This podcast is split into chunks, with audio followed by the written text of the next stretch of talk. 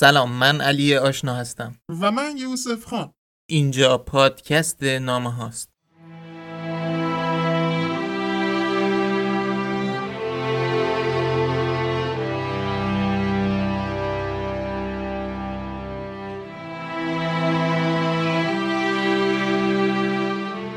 آهنگ تیلی تپنز تو یو رو میشنوید از لیدی گاگا.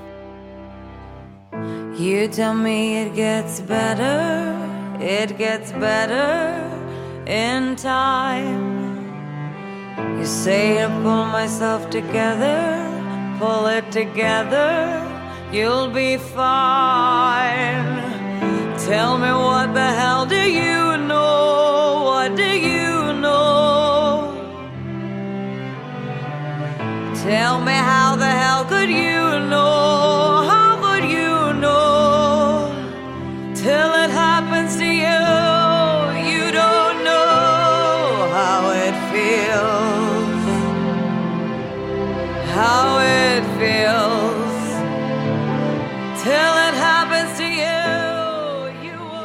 خب چطورین ردیفین؟ این بخش دوم از قسمت چهارم پادکست نامه هاست با نام هشتگ من هم که اختصاص داره به نامه هایی در مورد موضوع تجاوز و آزار جنسی و به طبع اون جنبش میتو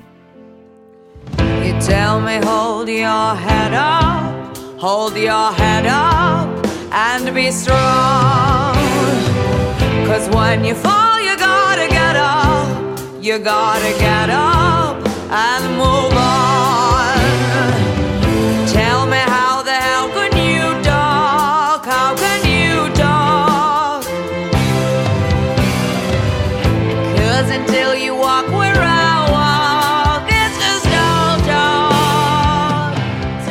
خب به نظرم لازمه که دو تا هشداری که تو اول بخش قبل دادم اینجا دوباره تکرار کنم هشدار اول اینکه این قسمت حاوی محتوای سریع و بعضا رکیکه در نتیجه امکان داره برای برخی آزاردهنده باشه. پس اگه فکر می‌کنین اذیت میشین پیشنهاد می‌کنم این قسمت رو گوش ندین. هشدار دوم هم برای شماییه که زیر 18 سال سن دارین. لطفا پیش از گوش دادن به این قسمت در مورد شنیدنش با یه بزرگتر مشورت کنید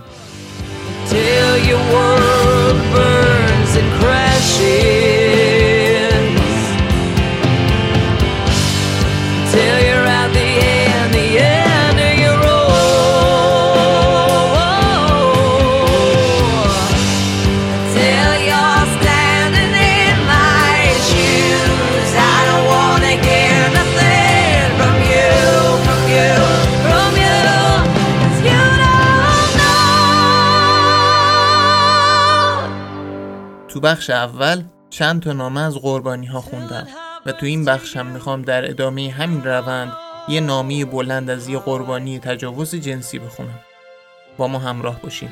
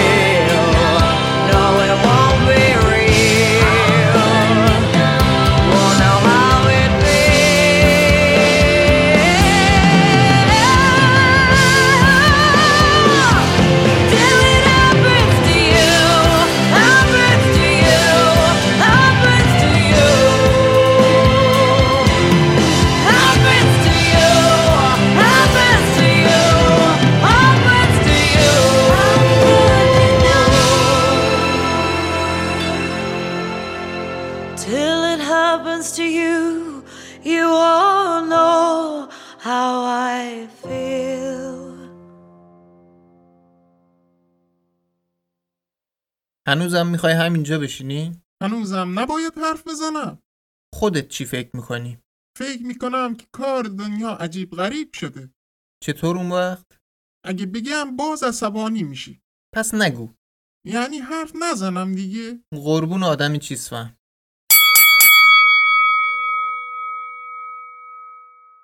نامی که تو این بخش قراره براتون بخونم یه نامه به معنای معمولش نیست یعنی چی؟ حالا میگم 18 ژانویه 2015 دو تا از دانشجوهای ارشد سوئدی دانشگاه استنفورد واسه دوچرخه سواری شبانه به محوطه دانشگاه میرن. وقتی دارن تو محوطه دوچرخه سواری می‌کنن متوجه میشن که پشت یکی از آشغال دنیا دو نفر مشغول آن کار دیگرن. واکنش طبیعیشون فکر کنم این بوده که می‌خواستن به راهشون ادامه بدن و بذارن اینا به کارشون برسن. ولی خب نگاهشون میافته و تو اون تاریکی حس می‌کنن که دختره تکون نمی‌خوره. بیشتر که دقت می‌کنن متوجه میشن آره دختره انگاری واقعا مرده یا بیهوشه و پسره داره با یه جسم بیجان سکس می‌کنه. داد و فریاد را میندازن و میرن سراغ پسره. پسره هم که صدای اینا رو میشنوه میره که فلنگو ببنده ولی یکی از این سوئدیا باش گلاویز میشه. دومی هم میاد کمکش و دوتایی پسره رو دستگیر می‌کنن. بعدش هم زنگ می‌زنن به پلیس.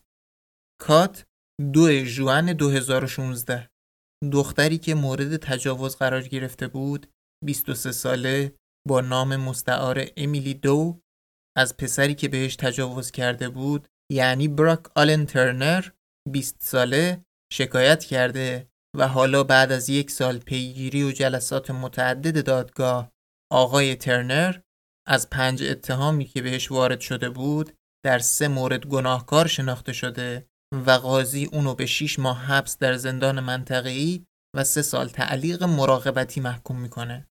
همچنین ترنر ملزم میشه که به صورت مادام العمر خودش رو به عنوان مجرم جنسی معرفی کنه و در برنامه های مخصوص بازپروری مجرمین جنسی شرکت کنه. نامی که الان می‌خوام بخونم در واقع اظهارات خانم امیلی دو در جلسه دو جوان دادگاه برای تعیین حکم نهایی اظهاراتی که بهش میگن Victim Impact Statement یا VIS خانم امیلی دو این VIS رو در تاریخ چهار جوان به عنوان یه نامی سرگشاده در اختیار رسانه ها می‌ذاره. فکر کنم بد نباشه دوباره اشاره کنم که این تضاد که قربانی به عنوان کسی که این نامه رو نوشته زنه و من به عنوان کسی که اونو ترجمه کرده و داره می‌خونه مردم ممکنه باعث بشه حس و لحن نامه کشته بشه. البته من تمام تلاشمو کردم که این اتفاق نیفته. ولی خب خوبه که این پیشفرض رو یه جایی گوشه و کنار ذهنتون داشته باشین. نامه رو می‌خوام یه سره بخونم یعنی بینش آهنگ، تنفس، وقفه یا چیز دیگه ای نخواهیم داشت. تصور کنید توی اتاق دادگاه نشستید و قربانی تجاوز جنسی در حضور متجاوز، قاضی، دادستان، وکلا و بقیه آدما داره این اظهارات رو میگه.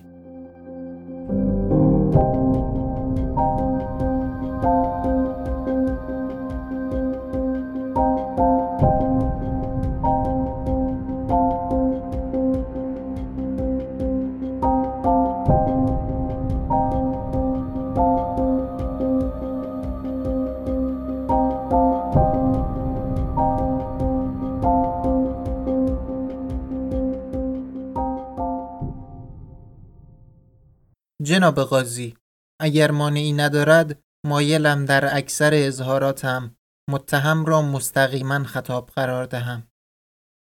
تو مرا نمی‌شناسی ولی وارد بدن من شدی و به این خاطر است که ما امروز اینجاییم. 17 ژانویه 2015 شب شنبه ساکتی در خانه بود. پدرم شام درست کرد و من با خواهر کوچکترم که آخر هفته را به دیدن ما آمده بود روی میز نشستم. من تمام وقت کار می کردم و زمان خوابم داشت نزدیک می شد. برنامه هم این بود که تنها در خانه بمانم، کمی تلویزیون تماشا کنم و کتاب بخوانم. در حالی که او با دوستانش به مهمانی رفت.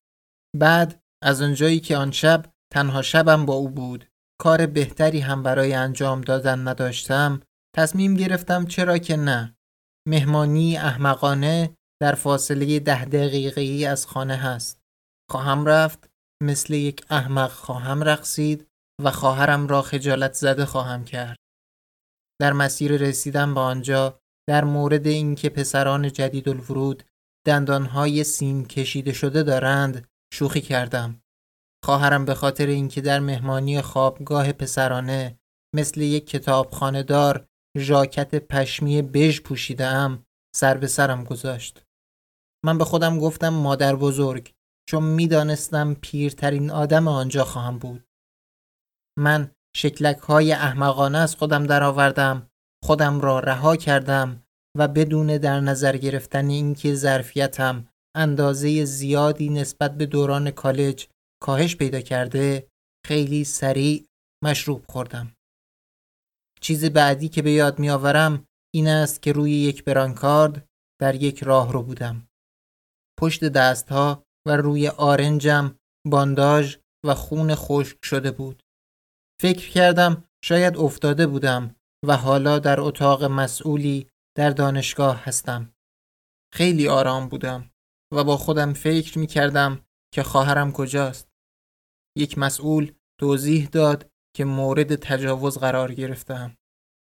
من با اطمینان از اینکه او دارد با آدم اشتباهی حرف می‌زند هنوز آرام ماندم. من هیچ کس را در آن مهمانی نمی شناختم.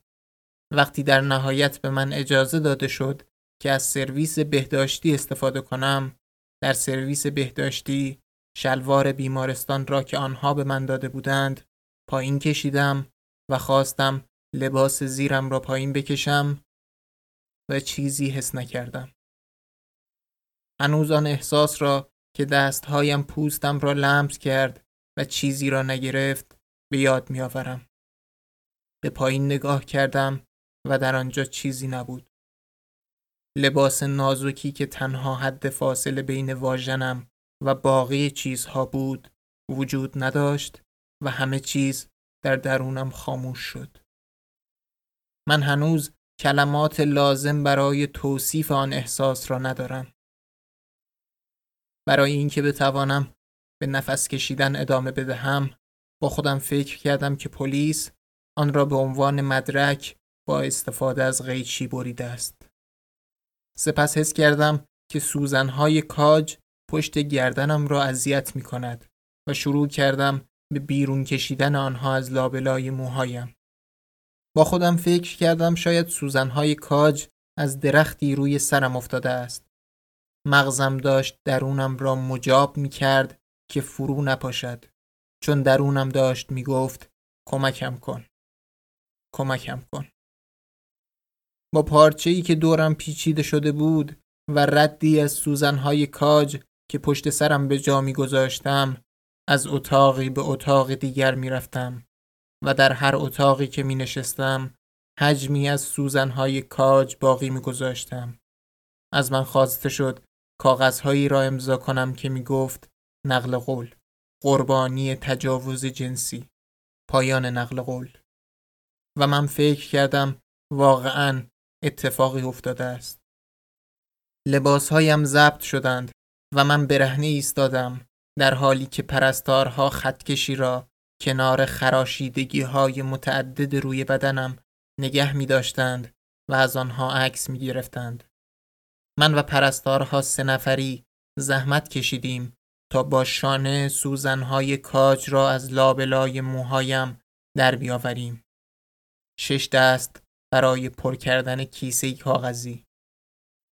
آنها برای آرام کردن به من گفتند که اینها فقط پوشش گیاهی و جانوری هستند. پوشش گیاهی و جانوری. چندین اسفنج داخل واژن و ما تحتم گذاشته شد. چندین آمپول تزریق کردم. چندین قرص خوردم و یک دوربین نیکون درست مقابل پاهای از هم باز شدم قرار داده شد. لوله های دراز و نکتیزی وارد بدنم شد و واژنم به رنگ آبی سردی آغشته شد تا درون آن برای پیدا کردن خراشیدگی ها چک شود. بعد از چندین ساعت از این فرایند آنها به من اجازه دادند دوش بگیرم. من در حالی که داشتم بدنم را زیر جریان آب بررسی می کردم آنجا ایستادم و به این نتیجه رسیدم که دیگر بدنم را نمی خواهم. من از آن می ترسیدم. نمی‌دانستم چه چیزی درون آن بوده است. آیا آلوده بوده؟ چه کسی آن را لمس کرده است؟ می‌خواستم بدنم را مثل یک ژاکت در بیاورم و به همراه باقی چیزها در بیمارستان جا بگذارم.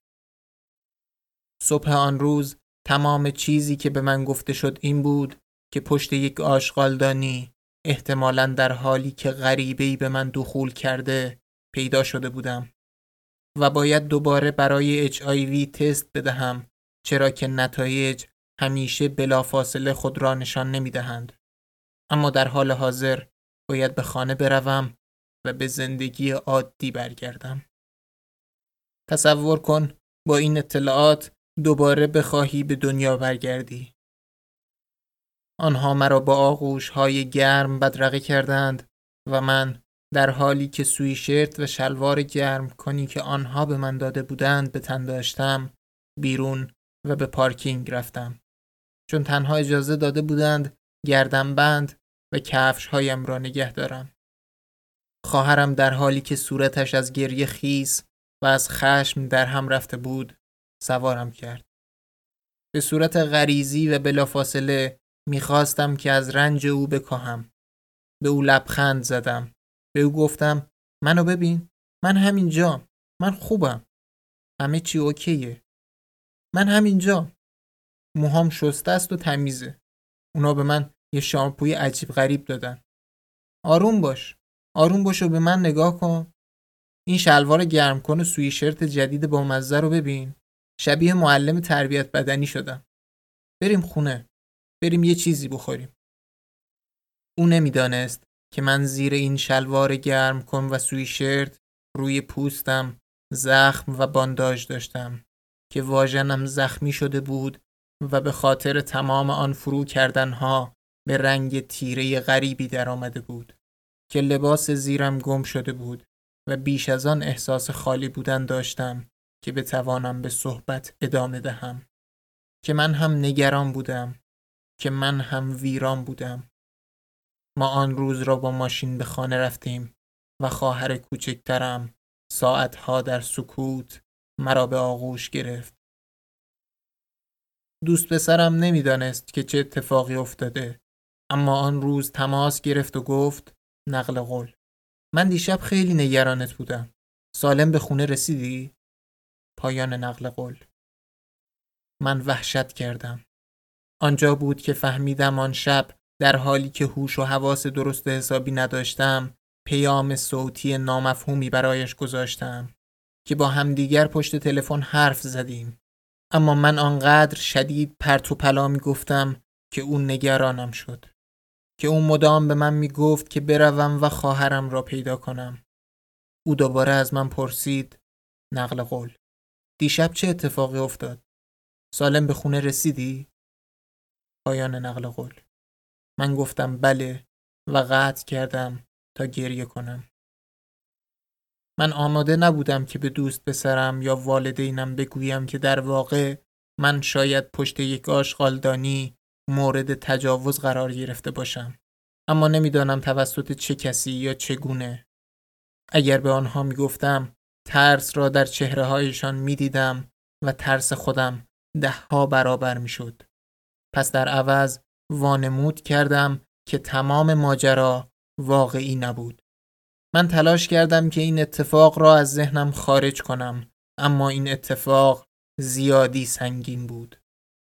من حرف نمی زدم غذا نمی خوردم نمی خوابیدم با هیچ کس معاشرت نمی کردم بعد از کار با ماشین به جای خلوتی می رفتم تا زجه بزنم.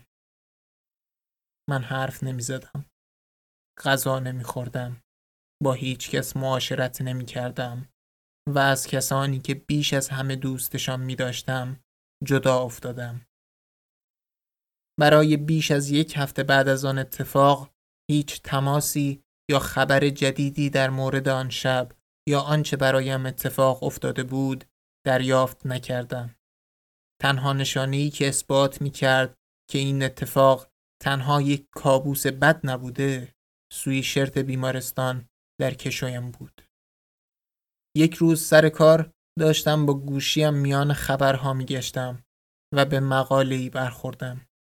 در آن مقاله برای اولین بار خواندم و فهمیدم که چطور در حالی که بیهوش بودم با موهای ژولیده گردن بندی گره خورده دور گردنم سینه بندی بیرون افتاده از لباسم لباسی در آمده از روی شانه هایم و بالا کشیده شده تا روی کمرم پیدا شدم که از کمر به پایین تا چکمه هایم برهنه بودم.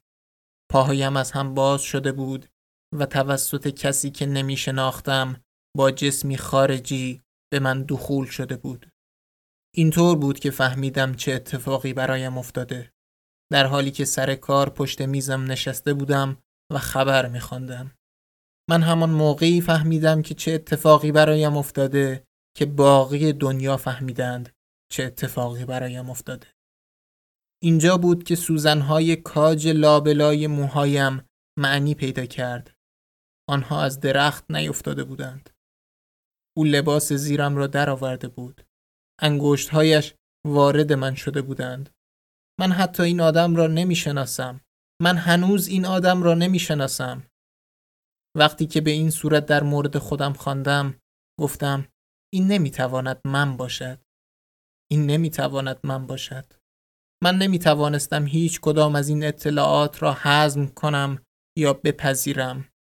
من نمی توانستم تصور کنم که خانوادم مجبور باشند این موضوع را به صورت آنلاین بخوانند. من به خواندن ادامه دادم. در پاراگراف بعدی چیزی خواندم که هرگز نخواهم بخشید. خواندم که با توجه به گفته او من این اتفاق را دوست داشتم. من دوست داشتم. دوباره کلمات لازم برای بیان این احساسات را ندارم. انگار که قرار بود مقاله‌ای بخوانید که در آن اتومبیلی تصادف کرده و در حالی که از شکل افتاده در گودالی سقوط کرده است. اما شاید اتومبیل از تصادف کردن لذت برده است. شاید اتومبیل دیگر نمی‌خواسته با آن تصادف کند فقط کمی با آن سپر به سپر شده.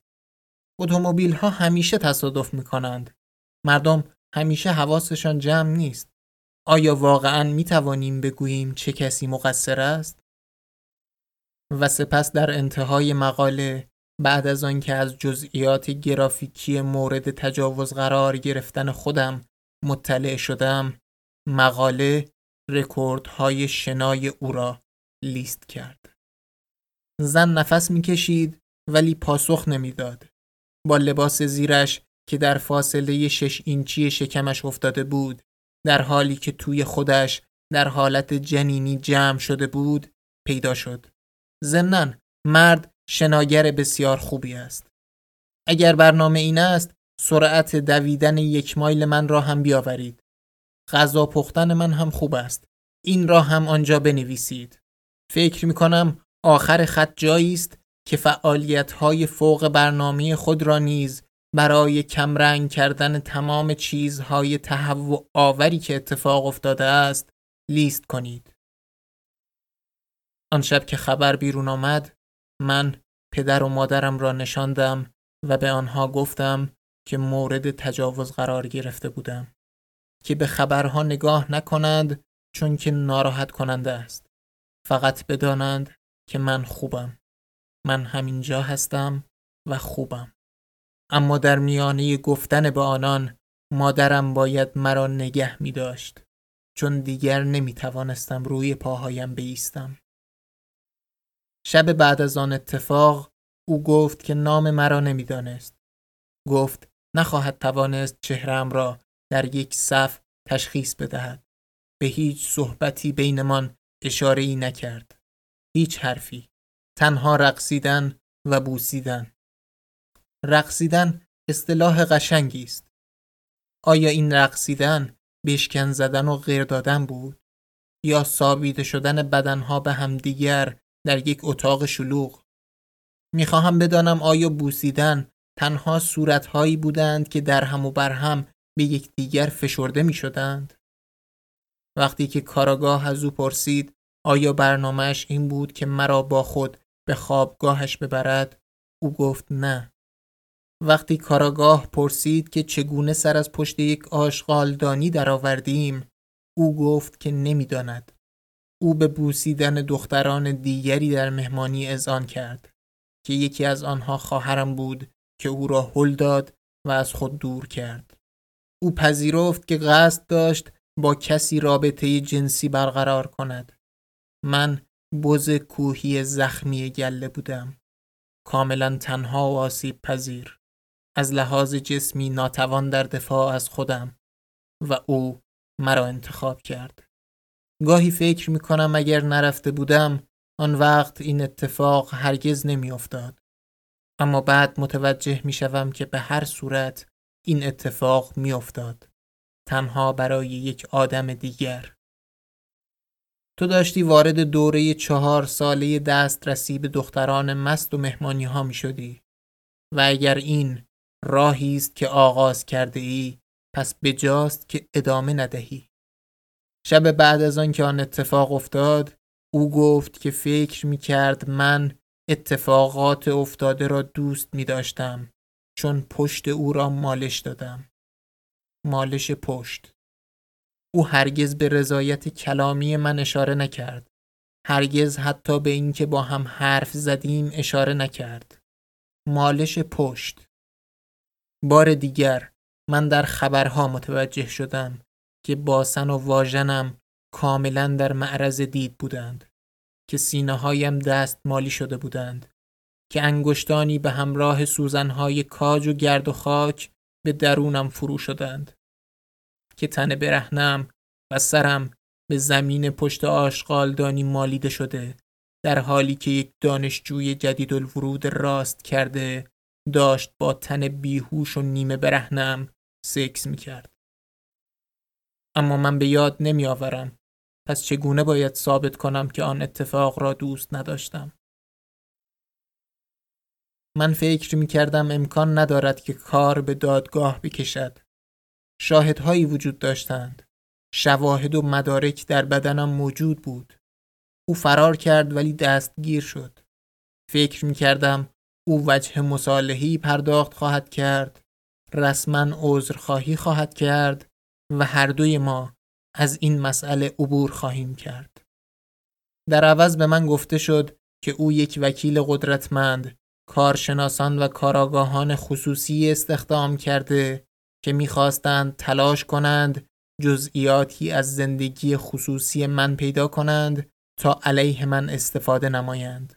نقاط کوری در روایت من بیابند که شهادت من و خواهرم را باطل نمایند.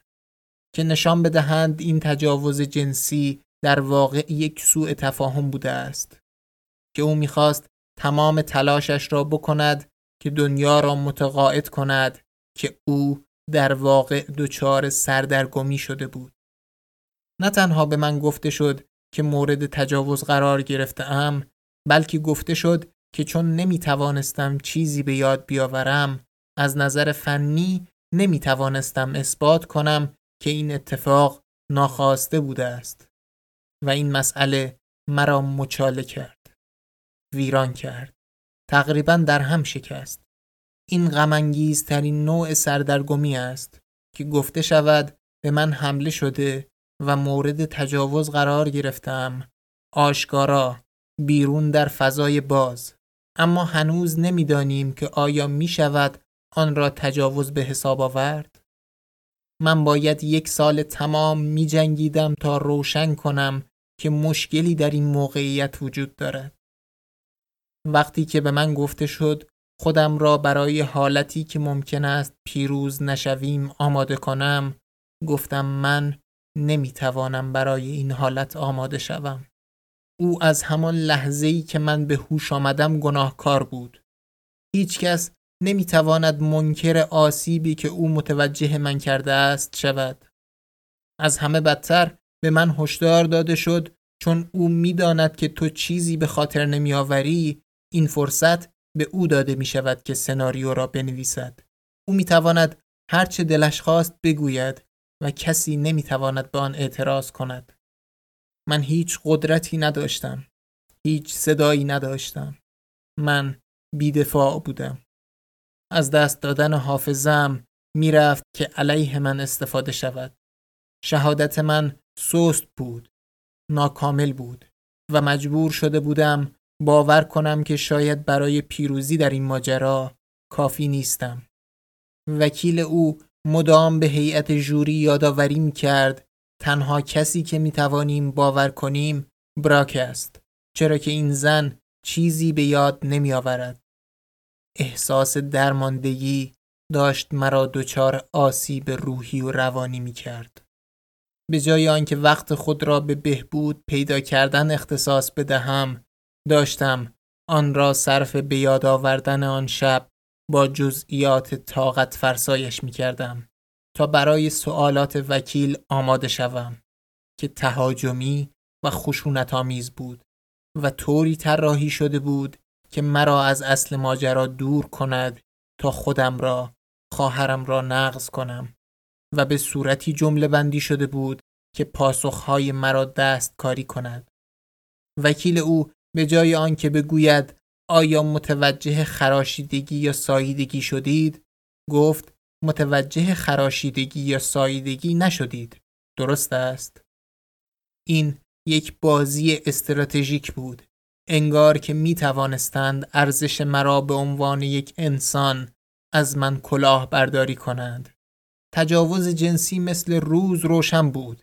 اما به جای آن من اینجا در دادگاه داشتم به سوالاتی شبیه اینها پاسخ می دادم. چند ساله ای؟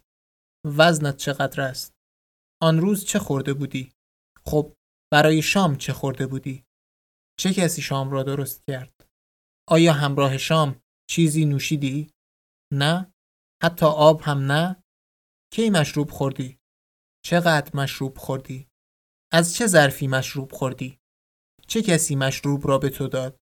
معمولا چقدر مشروب می‌خوری؟ چه کسی تو را به مهمانی برد؟ چه ساعتی؟ اما دقیقا کجا؟ چه پوشیده بودی؟ چرا داشتی به این مهمانی می‌رفتی؟ وقتی به آنجا رسیدی چه کار کردی؟ آیا مطمئنی که این کار را کردی؟ اما در چه ساعتی این کار را کردی؟ این پیام چه معنی می دهد؟ به چه کسی داشتی پیام میفرستادی؟ کی ادرار کردی؟ به همراه چه کسی در بیرون ادرار کردی؟ وقتی خواهرت تماس گرفت گوشیت silent بود؟ آیا silent کردن آن را به خاطر داری؟ واقعا؟ چون مایلم اشاره کنم در صفحه 53 گفتی که روی زنگ تنظیم شده بود. آیا در کالج مشروب میخوردی؟ گفتی که خیلی آدم مهمانی برویی بودی؟ چند بار بیهوش شدی؟ آیا برای مهمانی به خوابگاه پسرانه می‌رفتی؟ آیا رابطت با دوست پسرت جدی است؟ آیا رابطه جنسی بین شما گرم است؟ از کی شروع کردید به دیدن همدیگر؟ آیا هرگز به او خیانت کردی؟ آیا سابقه خیانت کردن داری؟ وقتی گفتی می‌خواهی به او جایزه بدهی منظورت چه بود؟ آیا به یاد داری که چه ساعتی به هوش آمدی؟ آیا ژاکت پشمی پوشیده بودی؟ ژاکت پشمیت چه رنگی بود؟ آیا چیز بیشتری از آن شب در خاطرت هست؟ نه؟ اوکی خب اجازه بدهید براک روایت را تکمیل کند. من زیر بار این سوالات جزئی و تند و تیز که زندگی شخصیم، زندگی عشقیم، گذشتم و زندگی خانوادگیم را کالبد شکافی می کرد له شدم. پرسش های احمقانه که جزئیاتی سطحی را سرهم می کرد تا تلاش کند عذری برای مردی پیدا کند که نیمه برهنه با من سکس کرد. بدون آنکه حتی به خود زحمت این را بدهد که اسمم را بپرسد. بعد از تجاوز به جسمم مورد تجاوز سوالاتی قرار گرفتم که طراحی شده بود تا به من حمله کند که بگوید ببینید واقعیاتی که او بیان می کند جور در نمی آید. او عقلش را از دست داده. او عملا الکلی است. او احتمالا می‌خواسته که رابطه جنسی داشته باشد. این مرد مثل هر ورزشکاری آدم درستی است. آنها هر دو مست بودند و در ضمن چیزهایی که او از بیمارستان به خاطر می آورد بعد از واقعند چرا باید آنها را به حساب بیاوریم؟ براک خیلی چیزها برای از دست دادن دارد. به همین خاطر در حال حاضر شرایط سختی دارد. و بعد نوبت شهادت دادن او رسید و من فهمیدم معنی دوباره قربانی شدن چیست. می‌خواهم به شما یادآوری کنم که شب بعد از آنکه آن اتفاق افتاد او گفت که هرگز برنامه‌ای برای بردن من به اتاق خوابگاهش نداشت. او گفت که نمی‌دانست که چرا ما پشت یک آشغالدانی بودیم. او بلند شد تا برود چون حالش خوب نبود که ناگهان تعقیبش کردند و به او حمله کردند. بعد او متوجه شد که من نمی‌توانم به یاد بیاورم. پس یک سال بعد همانطور که پیش بینی می‌شد دیالوگ جدیدی پدید آمد. براک یک داستان تازه عجیب و غریب داشت. تقریبا شبیه یک رمان به درد نخور مخصوص بزرگ سالان با بوسیدن و رقصیدن و دستهای یکدیگر را نگه داشتن و عاشقان زمین خوردن و از همه مهمتر در این داستان تازه ناگهان رضایت وجود داشت. یک سال بعد از آن اتفاق او به یاد آورد. او بله راستی اون به همه چیز گفت آره. پس او گفت که از من پرسیده که آیا می‌خواهم برقصم؟ مثل اینکه من گفتم بله. او پرسیده که آیا می‌خواهم به اتاق خوابگاه او بروم؟ من گفتم بله. بعد پرسیده که آیا می‌تواند مرا انگشت کند؟ و من گفتم بله. بیشتر پسرها نمی‌پرسند آیا می‌توانم تو را انگشت کنم. معمولا تسلسلی طبیعی در این چیزها وجود دارد که به صورت توافقی پیش می رود. نه با سوال و جواب. اما مثل اینکه من اجازه تمام و کمال دادم. دیگر گناهی متوجه او نیست. حتی در همین داستان او هم پیش از آن که نیمه برهنه افتاده روی زمین با من سکس داشته باشد من در کل تنها سه کلمه گفتم بله بله بله بیاد داشته باش در آینده اگر در مورد اینکه آیا دختری می‌تواند رضایت دهد دچار سردرگمی بودی؟ ببین آیا می‌تواند یک جمله را به صورت کامل ادا کند؟ تو حتی این کار را هم نمی‌توانستی انجام دهی. تنها یک سلسله کلمات پیوسته. کجای این قضیه غیر قابل فهم است؟ این عقل سلیم و نجابت انسانی است. با توجه به گفته او تنها دلیلی که ما روی زمین بودیم این بود که من افتادم. توضیح اگر دختری افتاد به او کمک کنید از روی زمین بلند شود. اگر برای راه رفتن بیش از حد مست است و میافتد رویش نروید. با او سکس نکنید. لباس زیرش را در نیاورید و انگشتتان را در واژنش فرو نکنید. اگر دختری افتاد به او کمک کنید از روی زمین بلند شود. اگر ژاکت پشمی روی لباسش پوشیده برای اینکه به سینه هایش دست بزنید آن را در نیاورید.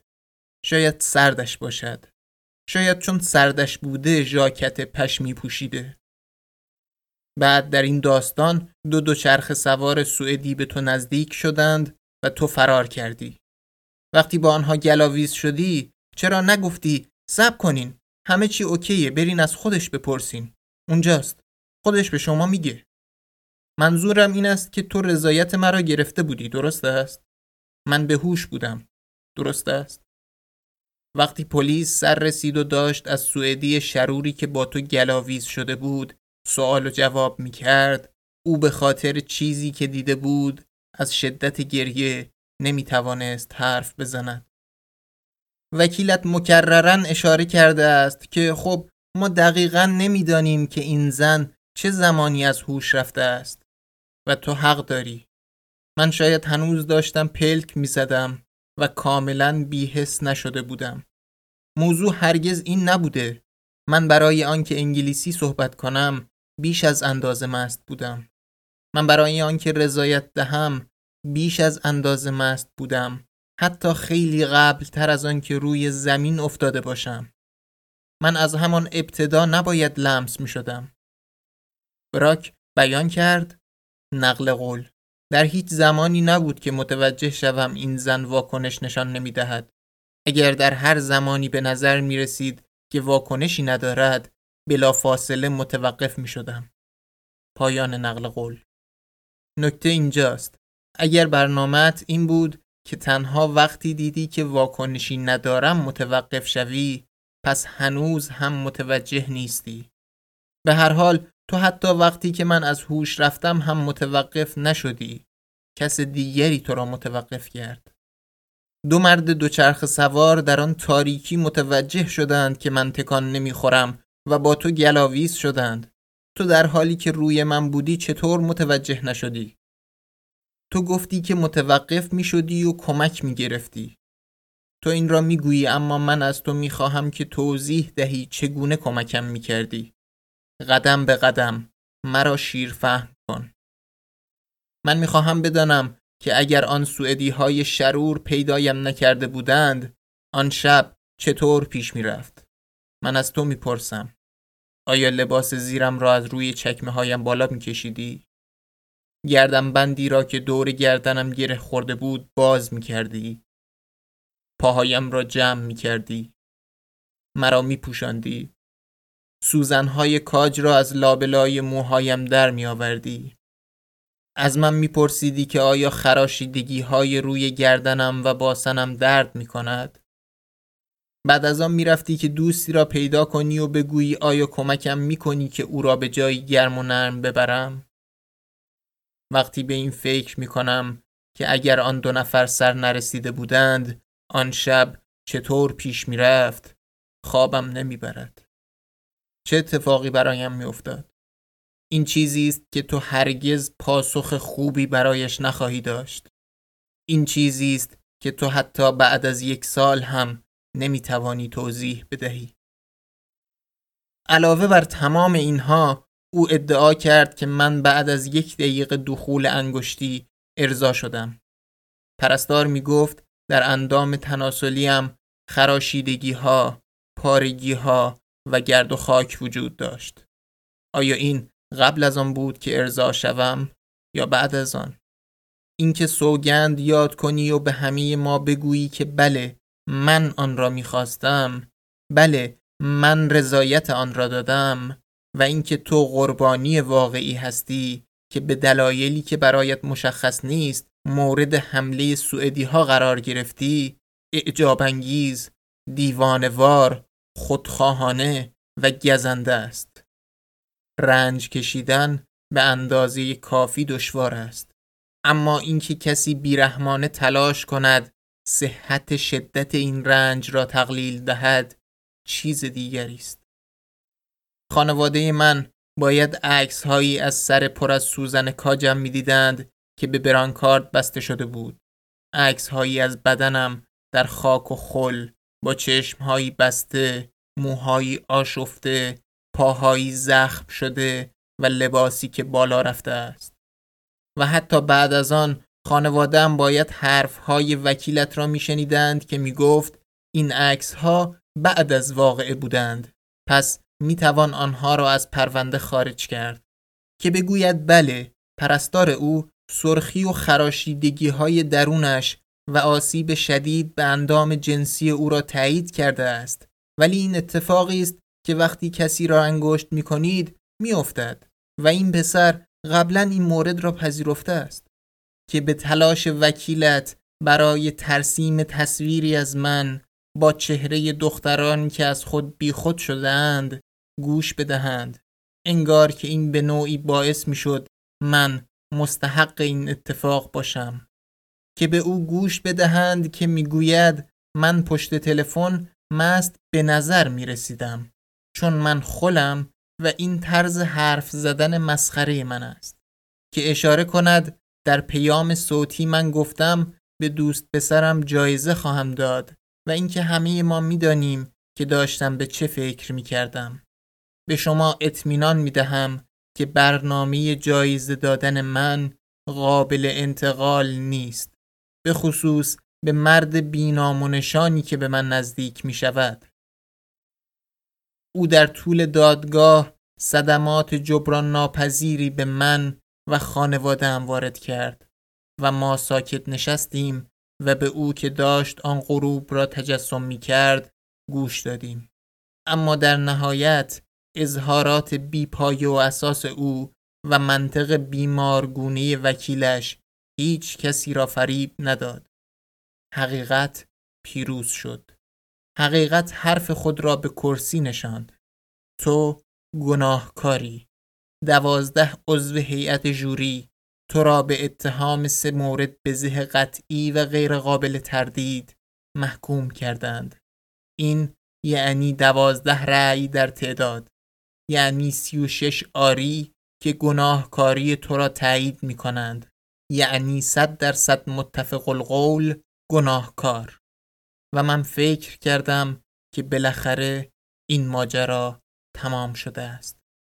او در نهایت مسئولیت کاری را که کرده میپذیرد عذرخواهی می کند و هر دوی ما از این ماجرا عبور کرده و بهتر می شویم. سپس من اظهارات تو را خواندم. اگر به این امید داری که یکی از اعضای بدنم از خشم منفجر شود و من بمیرم تقریبا دارم به آنجا می‌رسم. تو خیلی به هدفت نزدیکی. این یک قصه دیگر در مورد رابطه جنسی در مستی در کالج با تصمیم گیری های اشتباه نیست. تجاوز تصادفی نیست. یک جورایی تو هنوز نمی‌فهمی. یک جورایی تو هنوز سردرگم به نظر می‌رسی. من حالا بخشهایی از اظهارات متهم را خواهم خواند و به آنان پاسخ خواهم داد. تو گفتی که به خاطر مست بودن نه من و نه او نمی توانستیم تصمیمات درستی بگیریم. الکل عذر موجهی نیست. آیا یک فاکتور است؟ بله. اما الکل کسی نبود که انگشتم کرد در حالی که تقریبا کاملا برهنه بودم سرم را روی زمین کشاند. زیادی مشروب خوردن من یک اشتباه آماتور بود و من آن را میپذیرم اما مجرمانه نبود تمام آدم های حاضر در این اتاق شبی داشتند که از اینکه زیادی مشروب خورده اند پشیمان شدند یا اینکه کسی از نزدیکان خودشان می‌شناسند که شبی داشته که از اینکه زیادی مشروب خورده پشیمان شده. متاسف بودن از خوردن مشروب مثل متاسف بودن از تجاوز جنسی نیست. ما هر دو مست بودیم. تفاوت در این است که من شلوارت و لباس زیرت را در نیاوردم و به نحو نامناسبی به تو دست نزدم و فرار نکردم. تفاوت در این است. تو گفتی اگر می‌خواستم با او آشنا بشوم به جای آنکه از او بخواهم که با هم به اتاقم برویم باید شماره اش را می‌گرفتم. من به خاطر اینکه شماره ام را نگرفتی عصبانی نیستم. حتی اگر مرا میشناختی هم دلم نمی‌خواست که در این موقعیت باشم. دوست پسرم مرا می‌شناسد اما اگر از من بخواهد که پشت یک آشغالدانی مرا انگشت کند توی گوشش خواهم زد. هیچ دختری نمی‌خواهد در این موقعیت باشد. هیچ کس. من اهمیتی نمی‌دهم که تو شماره آنها را میدانی یا نه. تو گفتی من از روی نادانی فکر کردم که مشروب خوردن من مانند تمام کسانی که اطرافم داشتند مشروب میخوردند مشکلی ندارد. من اشتباه می‌کردم. دوباره اشتباه تو به خاطر مشروب خوردن نبود تمام کسانی که اطرافت بودند به من تجاوز جنسی نمی کردند. اشتباه تو به خاطر کاری بود که هیچ کس دیگری انجام نمی‌داد که آن کار فشردن آلت راست شده درون شلوارت به بدن برهنه بیدفاع من در محوطه‌ای تاریک بود جایی که کسانی که به مهمانی آمده بودند نمی توانستند مرا ببینند یا از من محافظت کنند و خواهرم نمی توانست مرا پیدا کند. جرم تو خوردن ویسکی فایربال نبود. پاره کردن و کندن لباس زیرم مثل یک کاغذ آب نبات برای اینکه انگشتت را در بدنم فرو کنی جایی بود که راه را اشتباه رفتی. چرا دارم این را توضیح می دهم؟ تو گفتی در طول دادرسی من اصلا نمی‌خواستم که او را قربانی کنم. این کار وکیلم و روی کرده او به پرونده بود. وکیل تو بلاکش تو نیست. او از تو دفاع می کند آیا وکیلت حرفهای به نحو باور نکردنی تحقیرآمیز و عصبانی کننده زد؟ بله. او گفت تو راست کرده بودی چون هوا سرد بود. تو گفتی که در پروسه به راه انداختن برنامه‌ای برای دانش آموزان مدرسه و دانشجویان کالج هستی که در آن از تجربهت در مورد نقل قول. حرف زدن علیه فرهنگ مشروب خوری در محیط کالج و مدرسه و لاعبالیگری جنسی که با خود به همراه دارد پایان نقل قول. صحبت می کنی. فرهنگ مشروب خوری در محیط کالج و مدرسه. این چیزی است که داریم علیه آن حرف می‌زنیم؟ فکر می‌کنی این چیزی است که من سالی که گذشت را برای جنگیدن با آن سپری کردم؟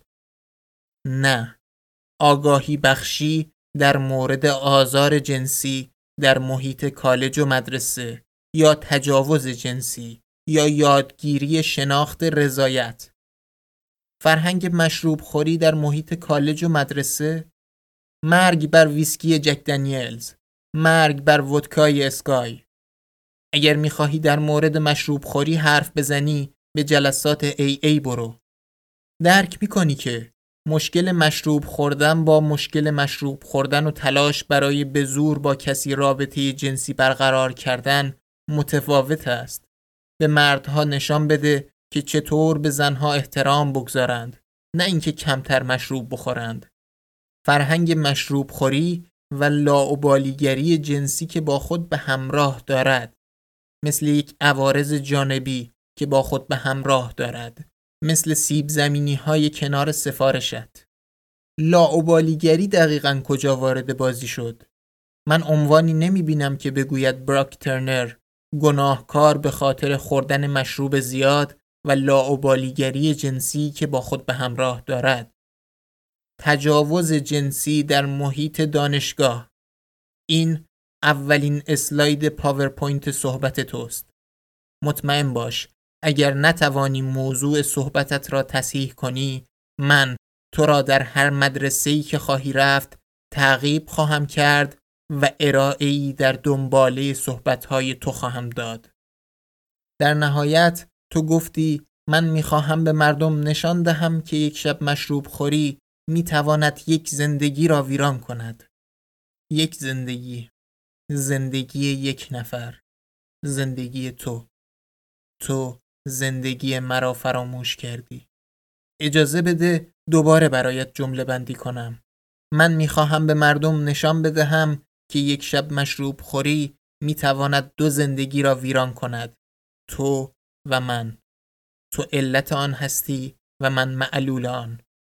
تو مرا با خودت به این جهنم کشاندی و دوباره و دوباره مرا به آن شب بردی. تو برج های هر دوی ما را فرو ریختی. من در همان موقعی ویران شدم که تو ویران شدی. اگر فکر می کنی که من قصر در رفتم که آسیب ندیده از این ماجرا بیرون آمدم که امروز در حالی که تو داری از شدیدترین صدمات رنج می‌کشی به سمت غروب خورشید خواهم رفت دچار اشتباه شده ای. هیچ کس برنده نمی شود. ما همه زله شده بودیم. ما همه داشتیم تلاش می کردیم معنایی در این همه رنج پیدا کنیم. آسیبی که تو دیدی قابل لمس بود. سلب عناوین، سلب مدارک تحصیلی، لغو ثبت. آسیب من درونی بود و نادیدنی. من آن را به دوش می کشم. تو ارزش من، حریم شخصی من، انرژی من، وقت من، امنیت من، صمیمیت من، اعتماد به نفس من، صدای من تا به امروز را از من گرفتی. ببین یک چیزی که ما در آن اشتراک داریم این است که هر دو قادر نبودیم آن روز صبح از جایمان بلند شویم. من با رنج کشیدن بیگانه نیستم. تو مرا به قربانی تبدیل کردی. در روزنامه نام من نقل قول. زن مست از هوش رفته پایان نقل قول بود.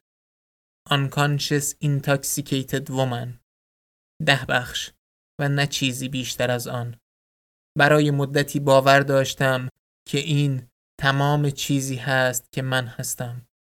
من باید خودم را مجبور می کردم تا دوباره نامم را هویتم را فرا بگیرم. باید یاد می گرفتم که من فقط یک قربانی مست در مهمانی خوابگاه پسرانه نیستم که پشت یک آشغالدانی پیدا شده در حالی که تو یک شناگر تمام آمریکایی دانشگاهی رد بالایی. بیگناه تا زمانی که گناهکاریت ثابت شود. با چیزهای زیادی برای از دست دادن. من انسانی هستم که به صورت جبران ناپذیری صدمه دیده است و زندگیم در انتظار به خاطر اینکه بفهمم آیا ارزشی دارم برای یک سال متوقف شده است. استقلال من دلخوشی های طبیعیم ملایمتم شیوه زندگی روتینم که داشتم از آن لذت می بردم دچار تغییر شکل ورای بازشناسی شد. من منزوی عصبی از خودم ناراضی خسته زود رنج و خالی شدم. منزوی شدن گاهی غیر قابل تحمل بود. تو نمی توانی آن زندگی را که پیش از آن شب داشتم برگردانی. تو در حالی نگران سابقه خراب شده خودت هستی که من هر شب قاشقها را داخل فریزر می گذاشتم تا وقتی که بیدار شدم و چشمهایم از گریه پف کرده بود قاشقها را برای خواباندن ورم چشمهایم روی آنها نگه دارم تا بتوانم ببینم من هر روز صبح یک ساعت دیر به سر کار می رفتم. عذری پیدا می کردم تا بروم و در راه پله ها گریه کنم. من می توانم بهترین جاهای ساختمان برای گریه کردن را جایی که هیچ کس نمی تواند صدای گریت را بشنود به تو بگویم. این درد آنقدر اوضاع بدی پیدا کرد که مجبور شدم جزئیاتی خصوصی را به رئیسم توضیح دهم تا بداند که چرا بیرون می‌رفتم.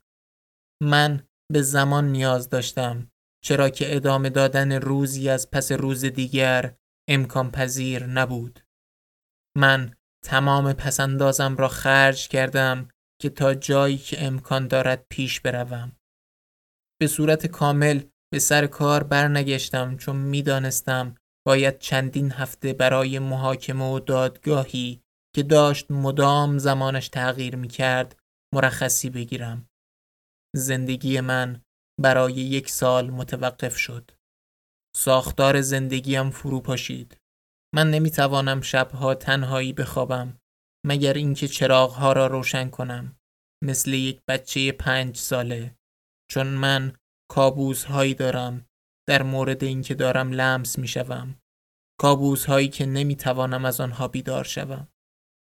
من این کار را کردم که تا طلوع آفتاب صبر کنم و آن وقت که به اندازه کافی احساس امنیت کردم بخوابم. برای سه ماه من شش صبح می خوابیدم. من به استقلالم افتخار می کردم. اما حالا می ترسم که غروب ها به پیاده روی بروم که در رویدادهای اجتماعی شرکت کنم. از جمله خوردن مشروب بین دوستانم. دوستانی که باید از بودن در کنارشان احساس راحتی کنم. به یک بارناکل یا کشتی چست تبدیل شدم که همیشه نیاز دارم در کنار کسی باشم. که دوست پسرم همیشه در کنارم ایستاده باشد. کنارم خوابیده باشد. از من محافظت کند. اینکه اینقدر احساس عجز می کنم اینکه اینقدر ترسو زندگی می کنم که همیشه آمادم برای دفاع از خودم آمادم برای عصبی شدن خجالت آور است تو هیچ ایده ای نداری که چقدر سخت کار کرده ام تا بخش هایی از خودم را که هنوز ضعیفند بازسازی کنم اینکه حتی بتوانم در مورد اتفاقی که افتاده حرف بزنم برای من هشت ماه زمان برد. من دیگر با دوستانم با کسانی که اطرافم بودند معاشرت نمی کردم. من بر سر دوست پسرم بر سر خانوادم هر وقتی که این موضوع را پیش می کشیدند فریاد می زدم. تو هرگز اجازه ندادی آنچه را که برایم اتفاق افتاد فراموش کنم. من در پایان محاکمه پایان دادرسی خسته تر از آن بودم که بتوانم حرف بزنم. در حالی که تمام انرژیم تخلیه شده بود در سکوت رفتم. من به خانه رفتم. گوشیم را خاموش کردم و برای چندین روز حرف نزدم. تو بلیت سیاره ای را برایم گرفتی که در آن تنها زندگی می کردم. هر دفعه که مقاله تازه‌ای بیرون می آمد من دوباره این پارانویا را زندگی می کردم که همه هم محلی هایم از موضوع خبردار می شوند و مرا به عنوان دختری که به او تجاوز شده می شناسند. من ترحم کسی را نمی خواستم و هنوز دارم یاد می گیرم که قربانی را به عنوان بخشی از هویتم بپذیرم. تو محلم را به جای ناخوشایندی برایم تبدیل کردی. تو نمی توانی شبهایی را که بیخواب بودم به من بازگردانی. من طوری شکستم که وقتی دارم فیلمی تماشا می کنم و زنی در آن آزار می بیند به صورت غیر قابل کنترلی گریه می کنم. اگر بخواهم ساده بگویم این تجربه همدلی من با دیگر قربانیان را بیشتر کرده است. من به خاطر استرس وزن کم کردم. وقتی مردم در این بار حرف می‌زنند می‌گویم این اواخر بسیار میدویدم. مواقعی هست که نمی‌خواهم لمس شوم. باید دوباره یاد بگیرم که شکننده نیستم. من توانمند هستم. من کاملم. من عصبی و ضعیف نیستم. وقتی که می‌بینم خواهر کوچکترم دارد اذیت می شود وقتی نمی تواند به دانشگاهش برود وقتی از شادی محروم می شود وقتی نمی خوابد وقتی آنقدر شدید پشت تلفن گریه می کند که به سختی نفس می کشد و دوباره و دوباره به من می گوید از اینکه آن شب مرا تنها گذاشته است متاسف است متاسف متاسف متاسف تا وقتی که او بیشتر از تو احساس گناه می کند من تو را نمی بخشم. آن شب با او تماس گرفتم تا تلاش کنم و او را پیدا کنم اما تو زودتر مرا پیدا کردی. اظهارات نهایی وکیلت اینطور شروع شد. نقل قول براکت باز خواهر او براکت بسته. گفت که او حالش خوب بوده و چه کسی بهتر از خواهرش این را می‌داند. پایان نقل قول. تو تلاش کردی از خواهرم علیه من استفاده کنی. اهداف حمله تو خیلی ضعیف خیلی پست و حتی تقریبا خجالت آور بود. دست از سر او بردار. تو هرگز نباید آن کار را با من می کردی سانیان تو نمی بایست مجبورم می کردی برای اینکه به تو بگویم تو نباید آن کار را می کردی این مدت زمان طولانی را بجنگم. اما حالا ما به اینجا رسیده ایم. صدمه زده شده و کسی نمی‌تواند آن را برگرداند. حالا هر دوی ما یک گزینه داریم. می توانیم اجازه بدهیم که این موضوع ویرانمان کند. من می توانم عصبی و آسیب دیده باقی بمانم و تو می توانی در انکار باقی بمانی. یا اینکه می توانیم تمام قد با آن روبرو شویم. من درد را بپذیرم تو مجازات را بپذیری و ما از این ماجرا عبور کنیم. زندگی تو به پایان نرسیده. تو دهها سال پیش رو داری که داستانت را دوباره بنویسی. دنیا خیلی بزرگ است.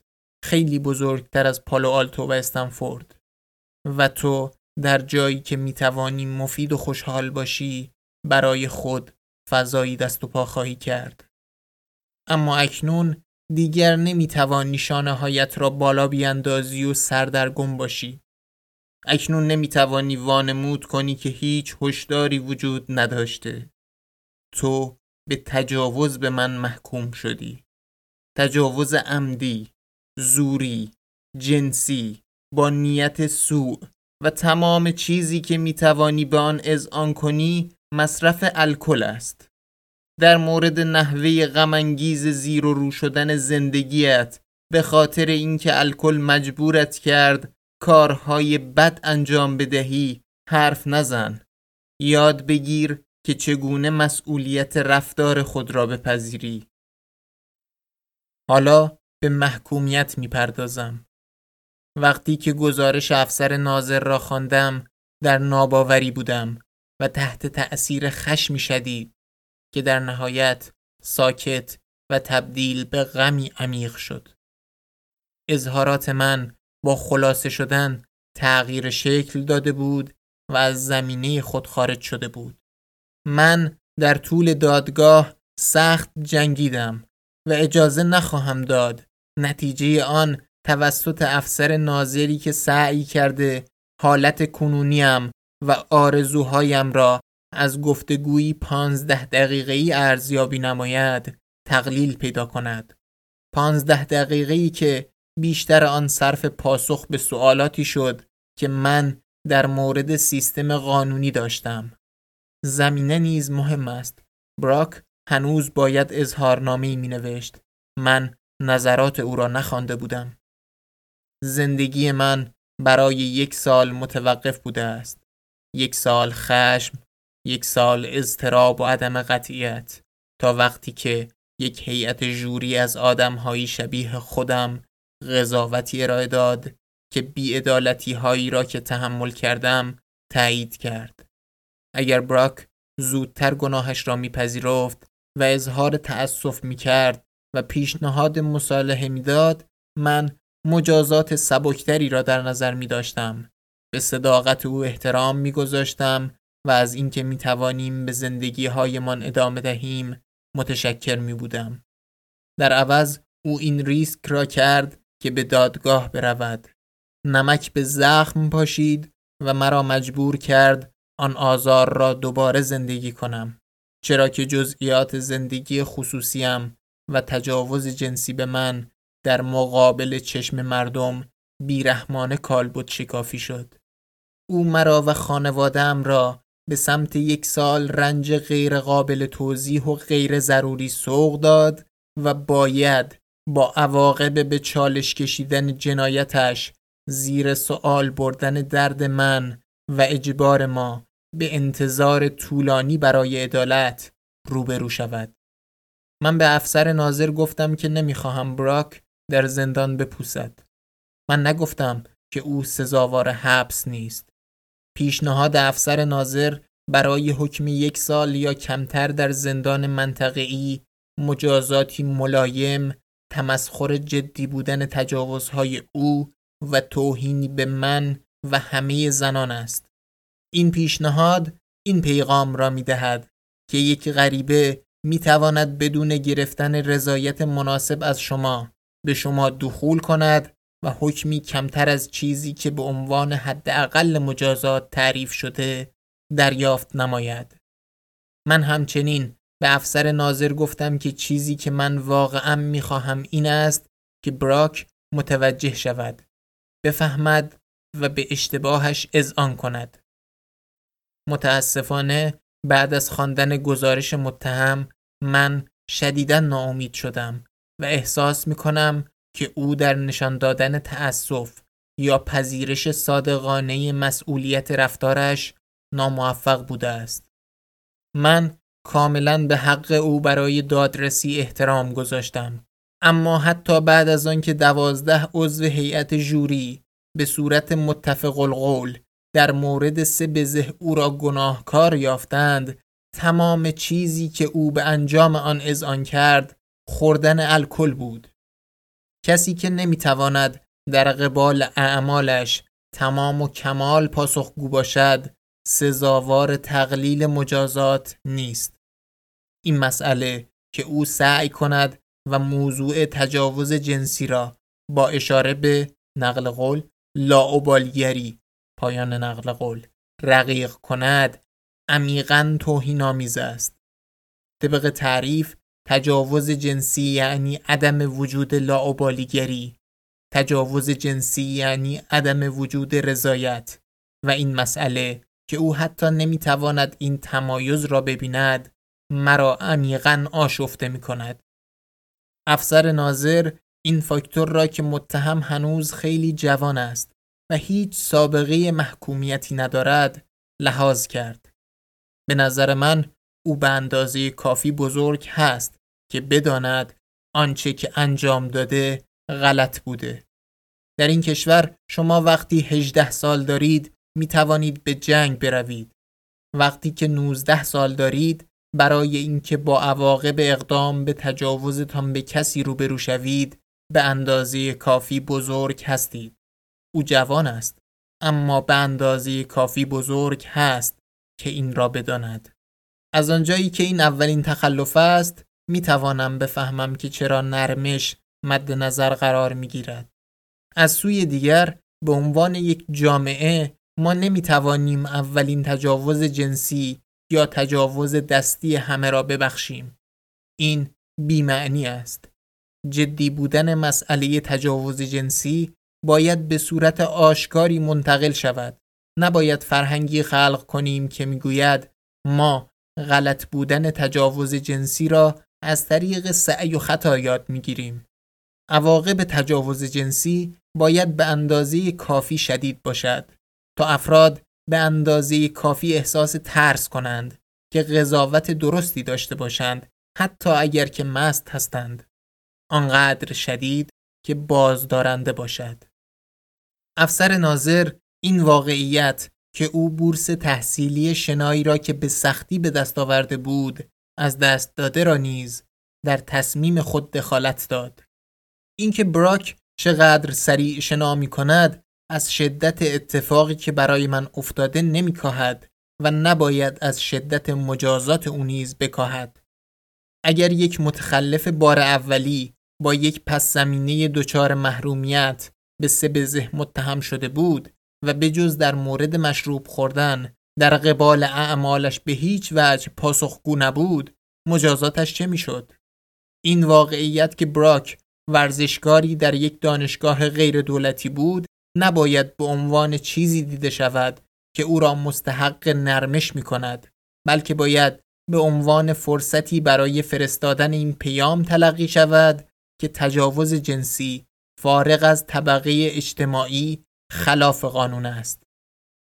افسر ناظر گفت که این پرونده با توجه به میزان مستی متهم در مقایسه با جرمهای مشابه می‌تواند کمتر جدی تلقی شود. چیزی که من حس کردم جدی بود. این تمام چیزی است که خواهم گفت. او چه کار کرده است که نشان دهد سزاوار فرصت است. او تنها به خاطر خوردن مشروب خواهی کرده و هنوز باید کاری که با من انجام داده را به عنوان تجاوز جنسی درک کند. او به صورت پیوسته بیرحمانه مرا دوباره قربانی کرده است. او به خاطر سبزه جدی گناهکار شناخته شده و زمان آن رسیده است که عواقب اعمالش را بپذیرد. او بی سر و صدا تبرئه نخواهد شد.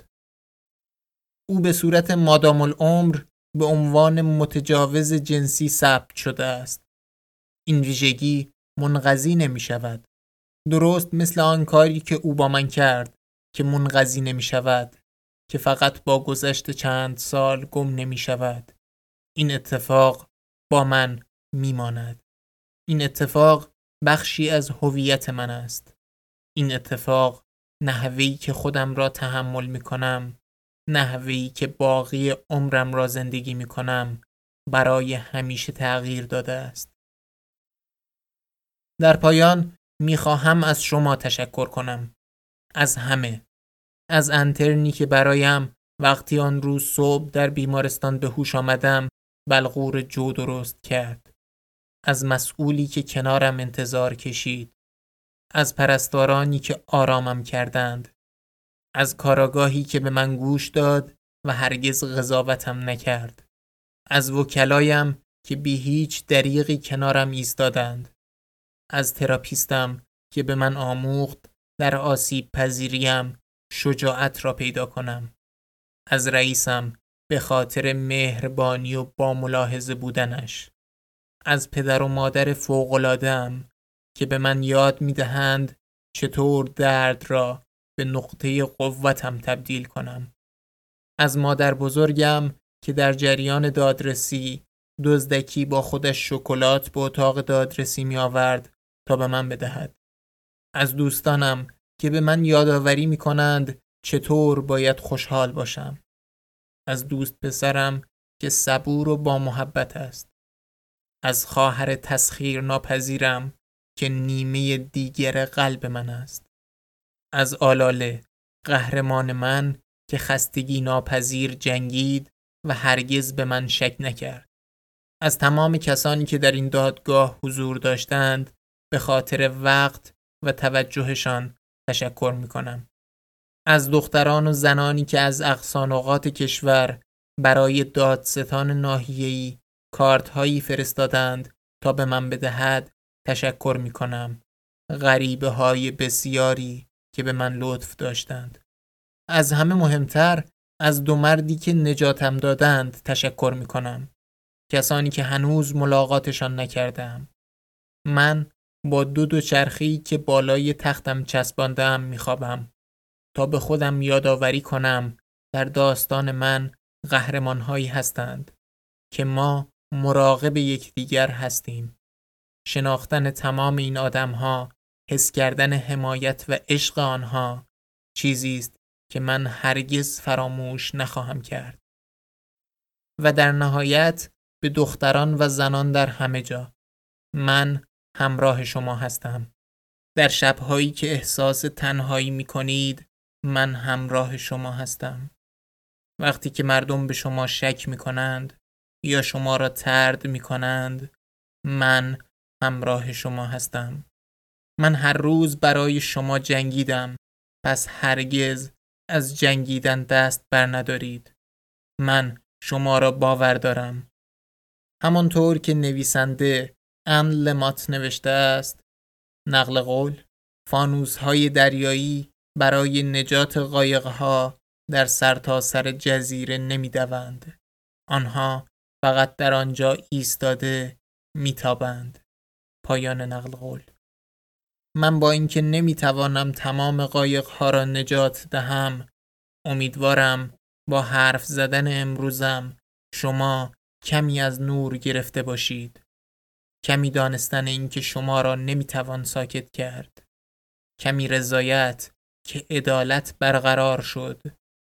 کمی اطمینان که ما داریم به جایی می‌رسیم و بسیار بسیار دانستن اینکه شما مهم هستید. بدون چون و چرا شما دست نیافتنید. شما زیبایید. شما باید ارج نهاده شوید. باید مورد احترام باشید. به صورت غیرقابل انکار. هر دقیقه. هر روز. شما توانمندید و هیچ کس نمی‌تواند این را از شما بگیرد. به دختران و زنان در همه جا. من همراه شما هستم. متشکرم.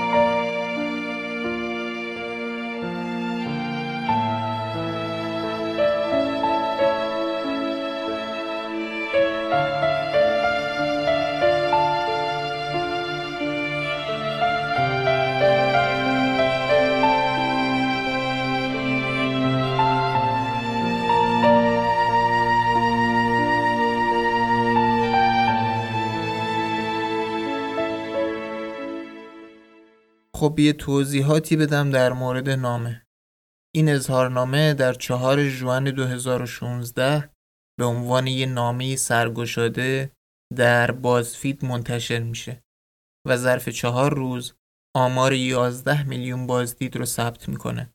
قربانی که با نام مستعار امیلی دو در مدارک دادگاه و رسانه ها ازش یاد می‌شد بالاخره در سپتامبر 2019 با چاپ کتابی به نام Know My Name A Memoir یا نام مرا بدان یک شرح حال برای اولین بار خودش رو معرفی می‌کنه.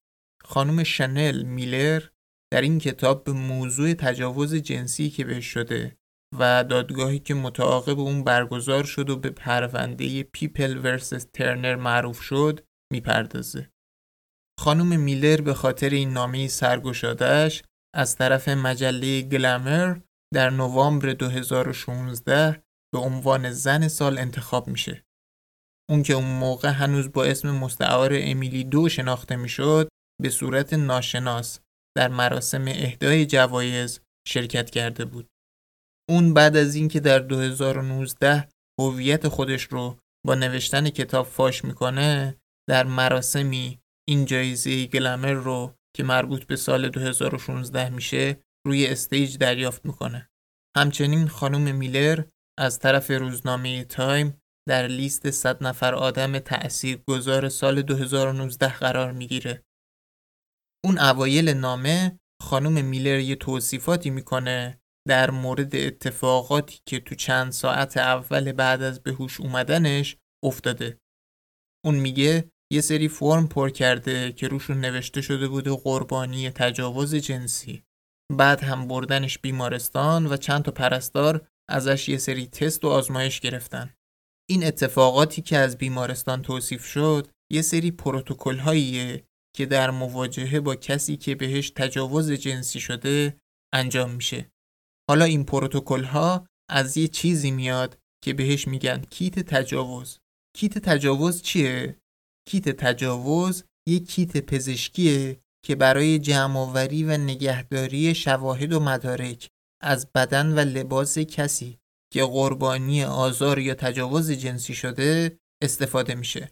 شامل یه سری وسایل مثل کیسه، ورق کاغذ، شونه، ابزار لازم برای گرفتن نمونه های خون و مایعاتی مثل بزاق یا آب منی و یه چیزی به اسم سواب برای نمونه گیری که یه چیزی شبیه گوشباک کن به علاوه پاکت نامه، فرم مستندات و دستورالعمل. این کیت اولین بار تو دهه 1970 تو شیکاگوی ایالات متحده برای یک بارچه کردن پروتکل های جمعآوری و نگهداری شواهد مربوط به تجاوز جنسی پیشنهاد میشه. طراحی این کیت از نتایج جنبش زنان دهه 1970 و پیگیری های یکی از نجات یافتگان تجاوز جنسی بود به اسم مارتا گادرد. در نتیجه پیگیری های این خانم گادرد تو عواست دهه 1970 یه سرجوخه پلیس شیکاگو به اسم لوئیس آر ویتولو که آنالیزور جنایی آزمایشگاه پلیس بوده برای اولین بار این کیت رو طراحی می‌کنه. اواسط دهه 1980 استفاده از این کیت تو تعداد زیادی از ایالتهای ایالات متحده روال میشه. حالا تو ایران این کار جمعآوری و نگهداری شواهد و پزشکی قانونی انجام میده. روندش هم اینطوریه که کسی که مورد تجاوز یا آزار قرار گرفته باید به پلیس مراجعه کنه و پلیس اونجا طی فرایندی اونو به پزشکی قانونی ارجاع میده. توصیه میشه کسایی که مورد تجاوز یا سوء استفاده یا آزار و اذیت جنسی قرار گرفتن برای اینکه شواهد از بین نره از دوش گرفتن، حمام کردن، استفاده از دستشویی، تغییر لباس، شونه کردن موها، تمیز کردن ناخونها یا پاکسازی منطقه‌ای که تو اون حمله رخ داده تا جایی که امکان داره خودداری کنن. چون اگه قصد گزارش دادن یا شکایت کردن داشته باشن این شواهد و گزارش پزشکی قانونی می‌تونه خیلی کمک کننده باشه. البته این کار کار ساده ای نیست. قربانی اغلب می‌خواد هر چیزی که اونو یاد این تجربه وحشتناک میندازه از بین ببره برای اینکه بتونه ادامه بده. یه چیزی هم وجود داره به اسم زمان طلایی یعنی زمانی که توصیه میشه قربانی ها در این فاصله به پزشکی قانونی مراجعه کنن چون بعد از اون به دست آوردن شواهد و مدارک کار سختی میشه و ممکنه شواهد از بین رفته باشه. این زمان بین 24 ساعت الا 72 ساعته. این به این معنیه که این پروسه یعنی مراجعه به پلیس بعد از اونجا احتمالا رفتن به دادسرا و بعد پزشکی قانونی یا مستقیما از پلیس به پزشکی قانونی بهتره که در کمتر از 72 ساعت بعد از وقوع حادثه انجام بشه که خب این کارم برای کسی که تازه دچار یه آسیب شدید به خاطر تجاوز یا آزار جنسی شده خیلی کار طاقت فرساییه.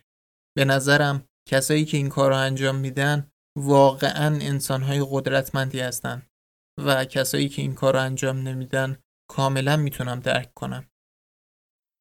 اواخر نامه لابلای تشکرا خانم میلر از یه آلاله نامی هم تشکر می‌کنه. ایشون آلاله کیانرسی هستن که از اسمشون به نظر میاد رگ و ریشه ایرانی داشته باشن خانم کیانرسی یکی از دادستانهای دفتر دادستانی ناحیه‌ای بخش سانتا کلارا County ه که به عنوان دادستان تو این پرونده People versus Turner انتخاب شده بود. توضیح نهایی هم این که آقای ترنر بعد از محکومیتش در زندان منطقه‌ای حبس میشه. ایشون سه ماه بعد آزاد میشن. یعنی حتی همون شیش ماهی هم که به نظر خانم میلر مجازات کمی بوده براش اعمال نمیشه. البته اون جریمه ها که باید تا آخر عمر خودش رو به عنوان متجاوز جنسی رجیستر کنه و اینکه باید تو جلسات بازپروری شرکت کنه که برای متجاوزین جنسی ترتیب داده شده هنوز برقراره. همین دیگه این نامه چهار روم از نامه های قربانی ها بود و اینجا نامه های قربانی ها یا نجات یافتگان تموم میشه. تو بخش بعد به طرف های دیگه این ماجرا می‌پردازم و یه ذره در مورد جنبش میتو حرف می‌زنم.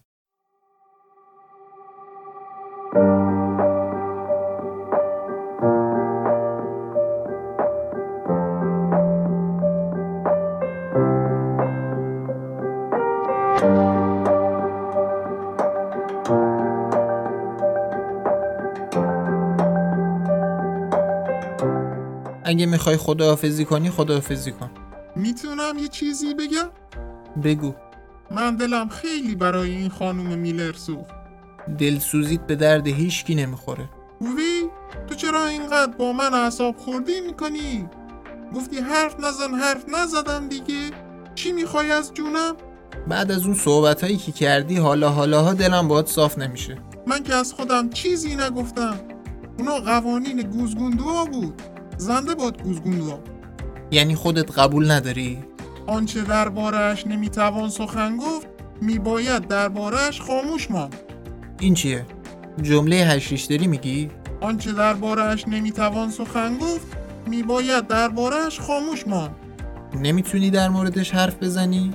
آنچه دربارش نمی‌توان سخن گفت میباید دربارش خاموش ماند اگه تحت خطری دست راست تو بیار بالا آنچه دربارش نمی‌توان سخن گفت میباید دربارش خاموش ماند. خب فکر کنم بهتره که خداحافظی کنیم. تا بخش بعدی خدا نگهدار. چیزی که شنیدید بخش دوم از قسمت چهارم پادکست نامه ها بود به نام هشتگ من هم. الان که داریم این قسمت رو ضبط می‌کنیم اوایل اردیبهشت سال 1400 هوا ابر بارون سرده فکر کنم باید بخاری روشن کنیم. سلامتی باشه و فعلا خداحافظ.